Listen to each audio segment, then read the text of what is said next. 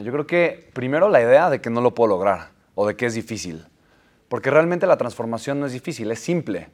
El hecho de que no la haya comprendido todavía no significa que no sea fácil para otras personas. Pero cuando yo estoy pensando que es difícil, automáticamente cierro esa puerta y cierro esa posibilidad para mí. ¿Me explico? Entonces, uno, entender que es perfectamente posible. quitar la idea de que es difícil.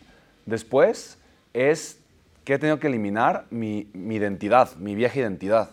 Yo creo que la fuerza humana más poderosa que yo he encontrado es mi identidad. Y yo sé que si quiero un cambio duradero eh, y extraordinario, necesito yo primero trabajar en quién soy y en quién creo que soy y con quién me siento cómodo siendo. Y cuando yo descubro que ya no me siento cómodo generando tanto, o ya no me siento cómodo en un ambiente nocivo, o ya no me siento cómodo eh, con relaciones tóxicas o ya no me siento cómodo con escasez, entonces ya no lo permito porque yo ya no lo soy, no lo valgo, no lo merezco y comienzo automáticamente a elevar mi estándar y a ser mucho más productivo. Entonces empiezo a eliminar mis barreras. Y por último te diría límites. Eh, yo he aprendido que para crecer necesito darme un regalo de amor. Y darme un regalo de amor es aprender a poner límites y aprender a quitar límites.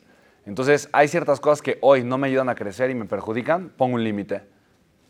¿Y qué cosas tengo que quitar también límites para crecer? Porque hoy el resultado que tienes es tu límite. Y tienes que quitar ese límite para que tu resultado crezca. ¿Me explico? Entonces, y es un acto de amor, porque automáticamente vas a enfrentarte al riesgo. Y eso tal vez te provoca miedo, pero tienes que hacer cosas un poco diferentes o nuevas, o pagar el precio de, ¿me explico?